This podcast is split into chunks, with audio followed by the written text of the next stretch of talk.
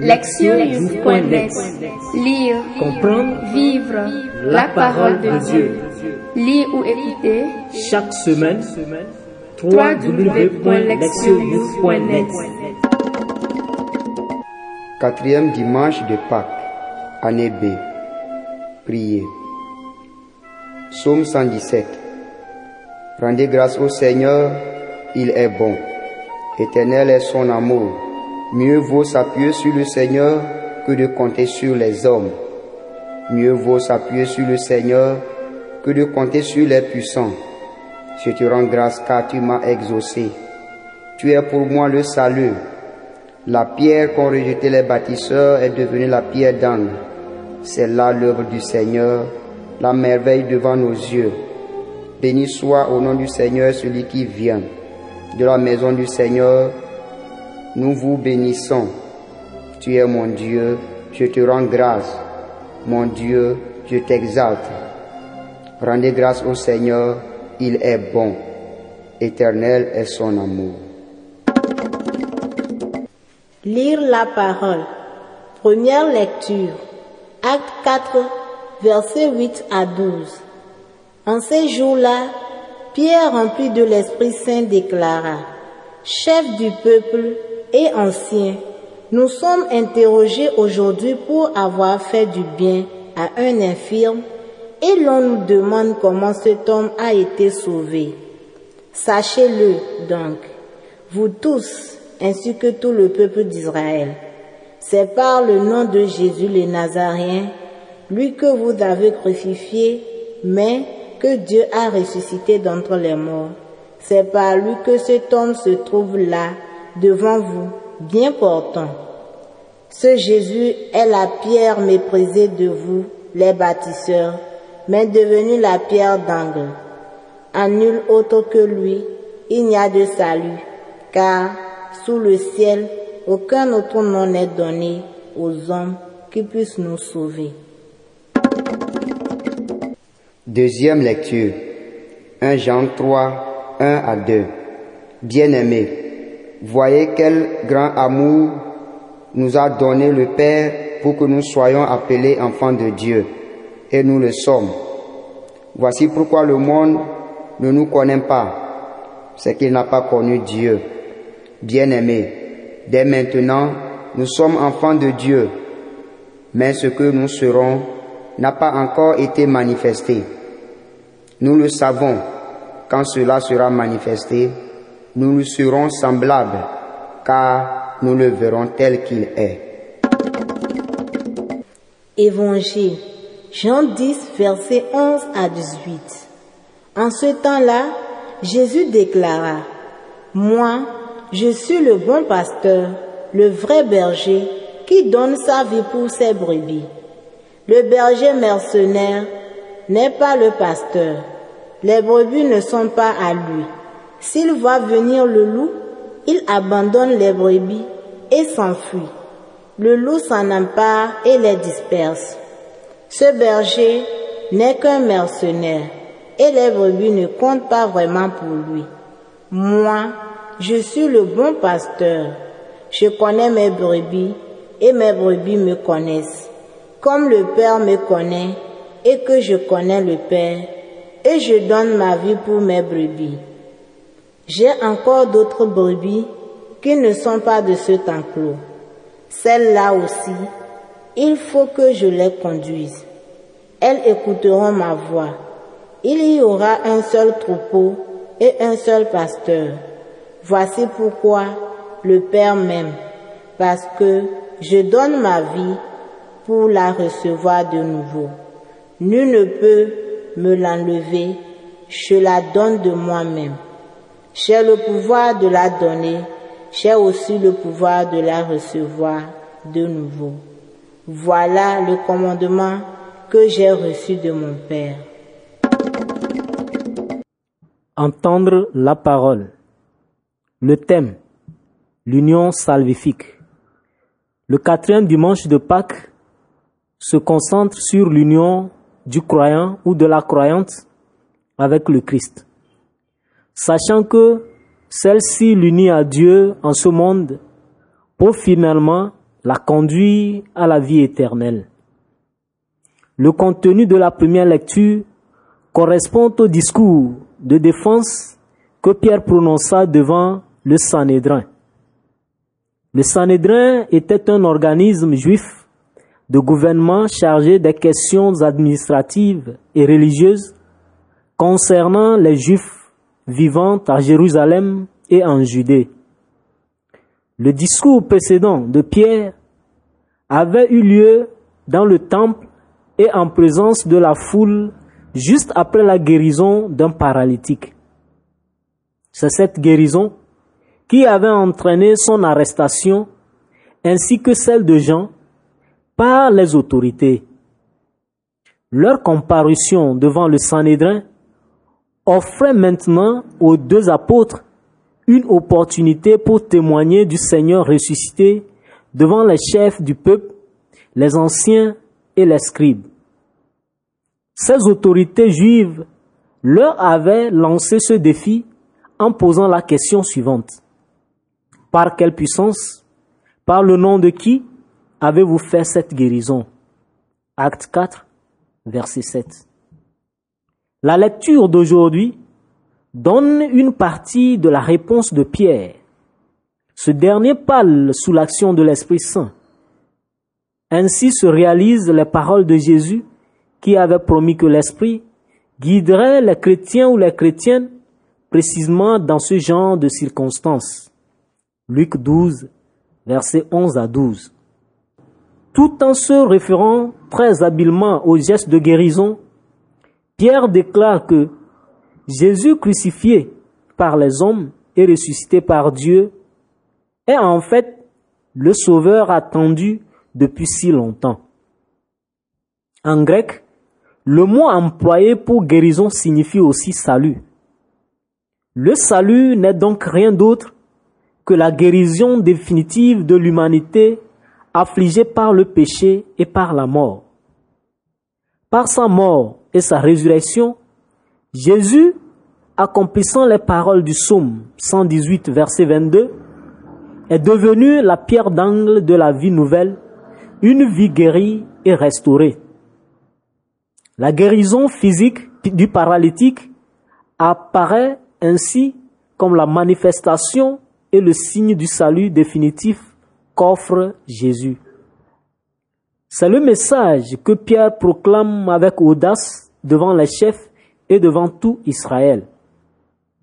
Par cette déclaration et celle qu'il a faite précédemment dans le temple, tous ceux et toutes celles qui sont à Jérusalem savent désormais que le salut devient au nom de Jésus.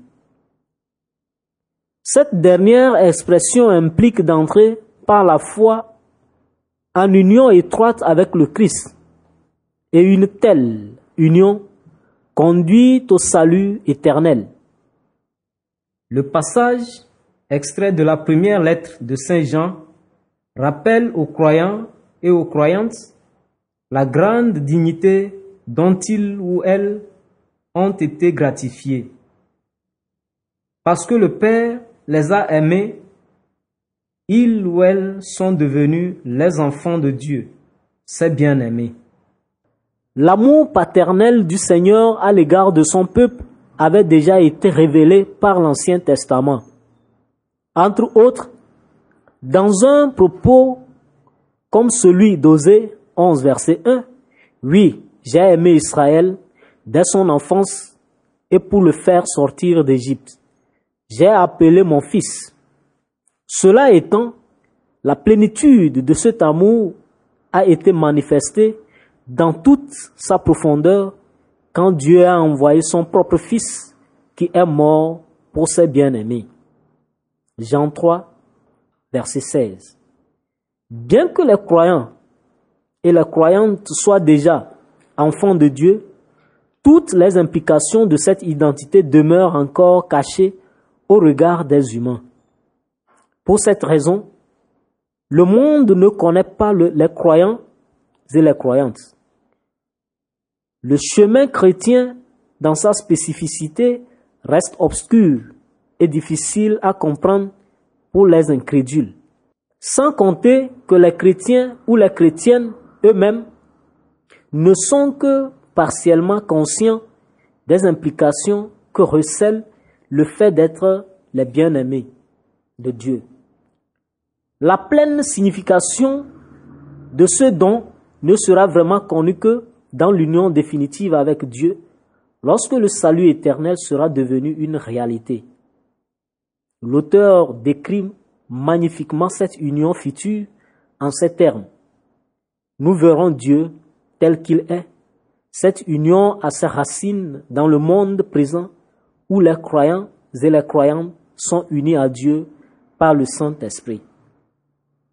Mais elle ne deviendra plénière que dans l'avenir, quand tous les effets de l'œuvre salvifique de Jésus auront été manifestés et expérimentés. Le thème de l'union avec Jésus domine la lecture de l'Évangile. L'auteur utilise l'image du berger pour rendre compte de cette union.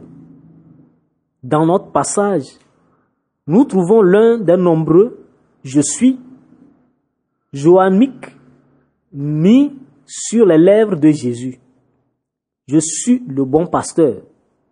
Dans cet évangile, de telles expressions sont employées pour révéler les aspects les plus importants de la mission et de l'identité de Jésus. Par conséquent, la figure du bon pasteur n'est pas simplement une belle image propre à inspirer, elle est un instrument utilisé pour exprimer trois convictions fondamentales concernant la mission de Jésus en ce monde et sa relation aux croyants et aux croyantes. La première caractéristique du bon pasteur est sa volonté délibérée d'offrir sa vie afin que ses disciples, ses brebis, puissent vivre.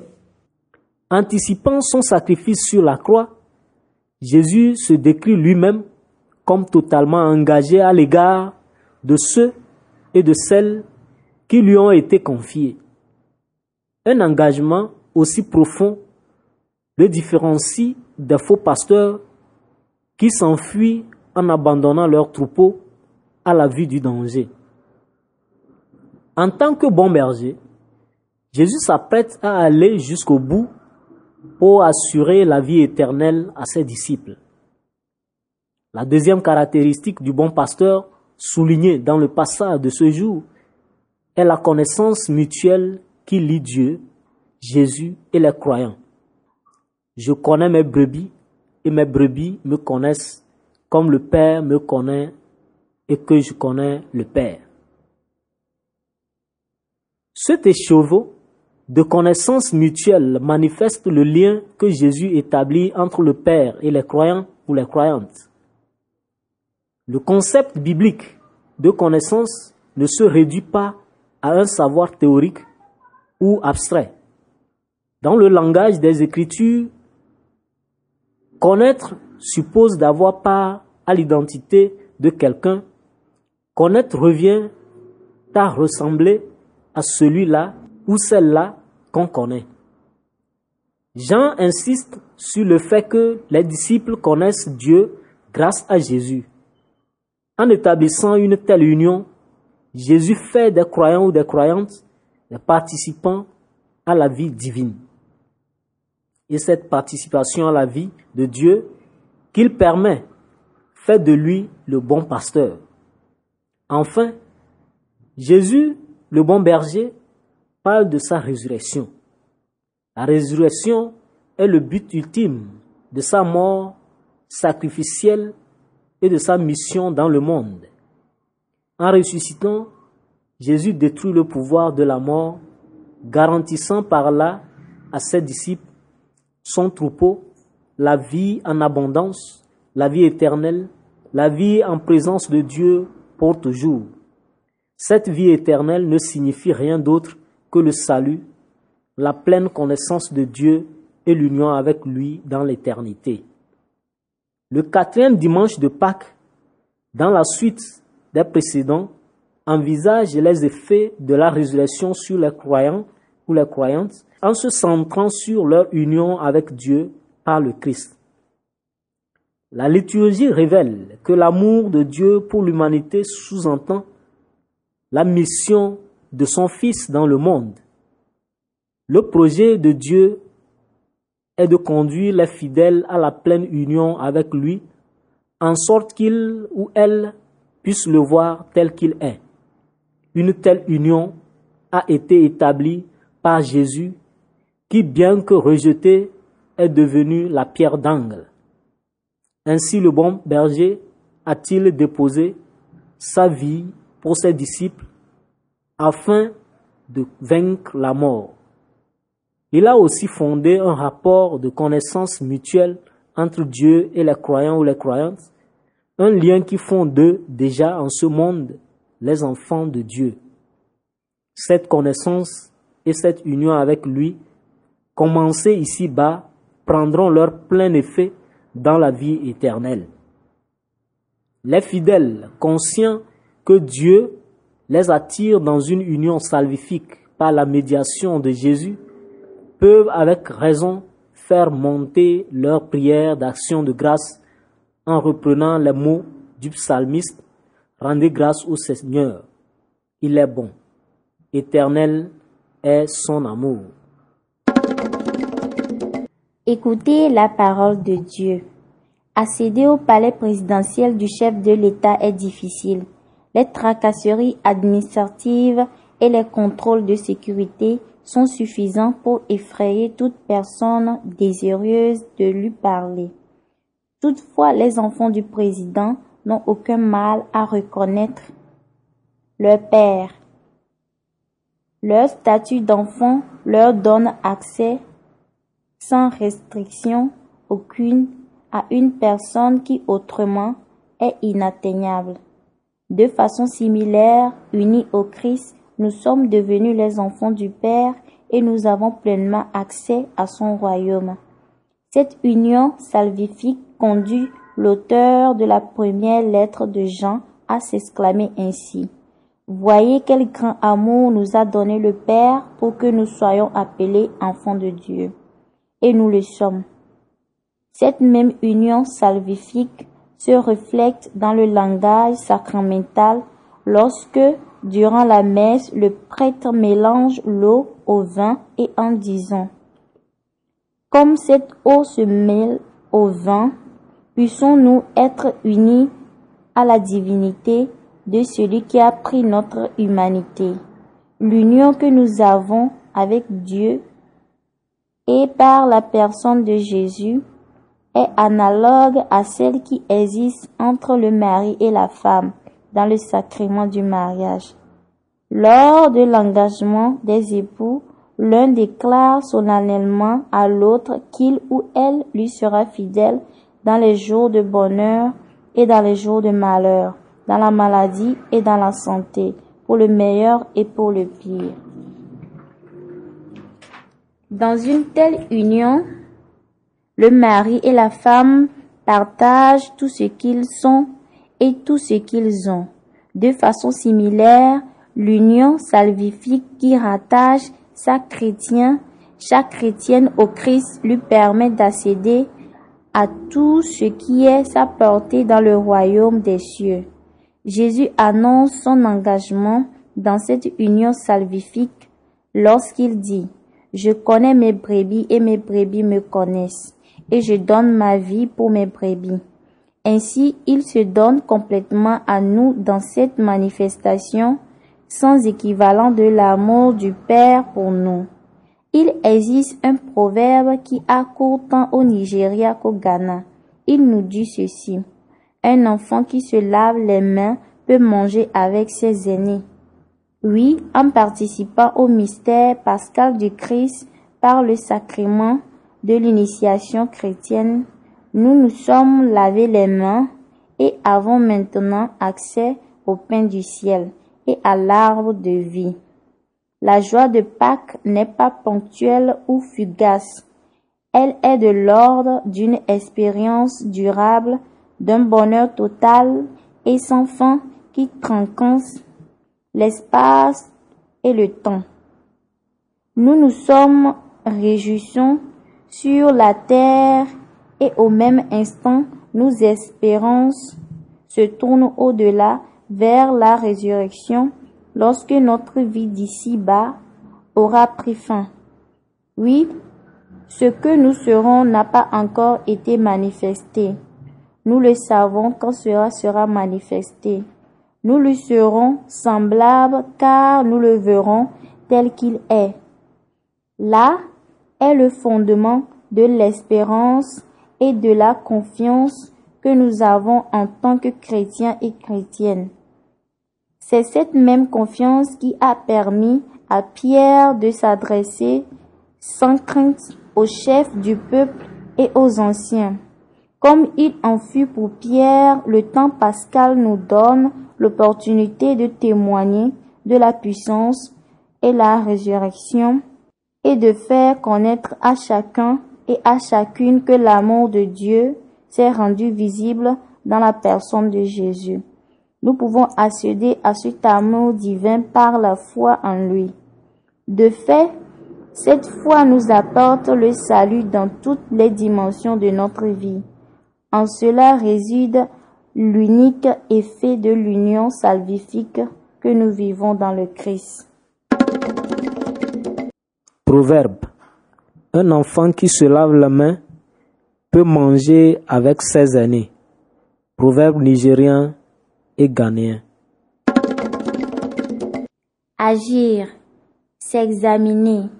De quelle façon ma relation au Christ se manifeste-t-elle dans la manière dont je vis mon quotidien? En me regardant vivre, mes parents et mes amis pourraient-ils ou elles attester que je ressemble au Christ? Qu'est-ce qui pourrait les amener à dire une chose pareille? Répondre à Dieu. Je pense au don du salut qui m'a été gratuitement offert par le biais du mystère pascal et je laisse mon cœur déborder de reconnaissance. Je pense à l'amour infini que Dieu me porte et je me tourne vers le Père céleste avec des paroles de louange et de remerciement. Répondre au monde. L'union salvifique avec le Christ est ouverte à toutes et à tous. Je réfléchirai comme je pourrais faire en sorte que telle ou telle personne parvienne à pénétrer plus profondément dans cette union. En groupe, nous explorerons les modalités qui nous permettront de faire entendre à frais nouveaux le message du salut aux membres de notre famille, à nos amis et à nos voisinages, des modalités qui feront la différence dans leur vie. Père éternel, tu nous as prouvé de façon incontestable combien l'amour que tu nous portes est profond. Tu nous as donné ton Fils Jésus par amour et maintenant nous nous tournons vers toi par amour. Comme le tournesol qui regarde tendrement vers le soleil, nos yeux sont éternellement fixés sur toi et nos cœurs tressaillent quand ils anticipent le face-à-face avec toi dans le monde qui vient. Nous te remercions pour l'espérance et l'avenir glorieux que tu nous as préparé. Amen. www.lectionyouth.net Lire, comprendre, vivre la parole de Dieu, lire ou écouter. Chaque semaine www.lectionyouth.net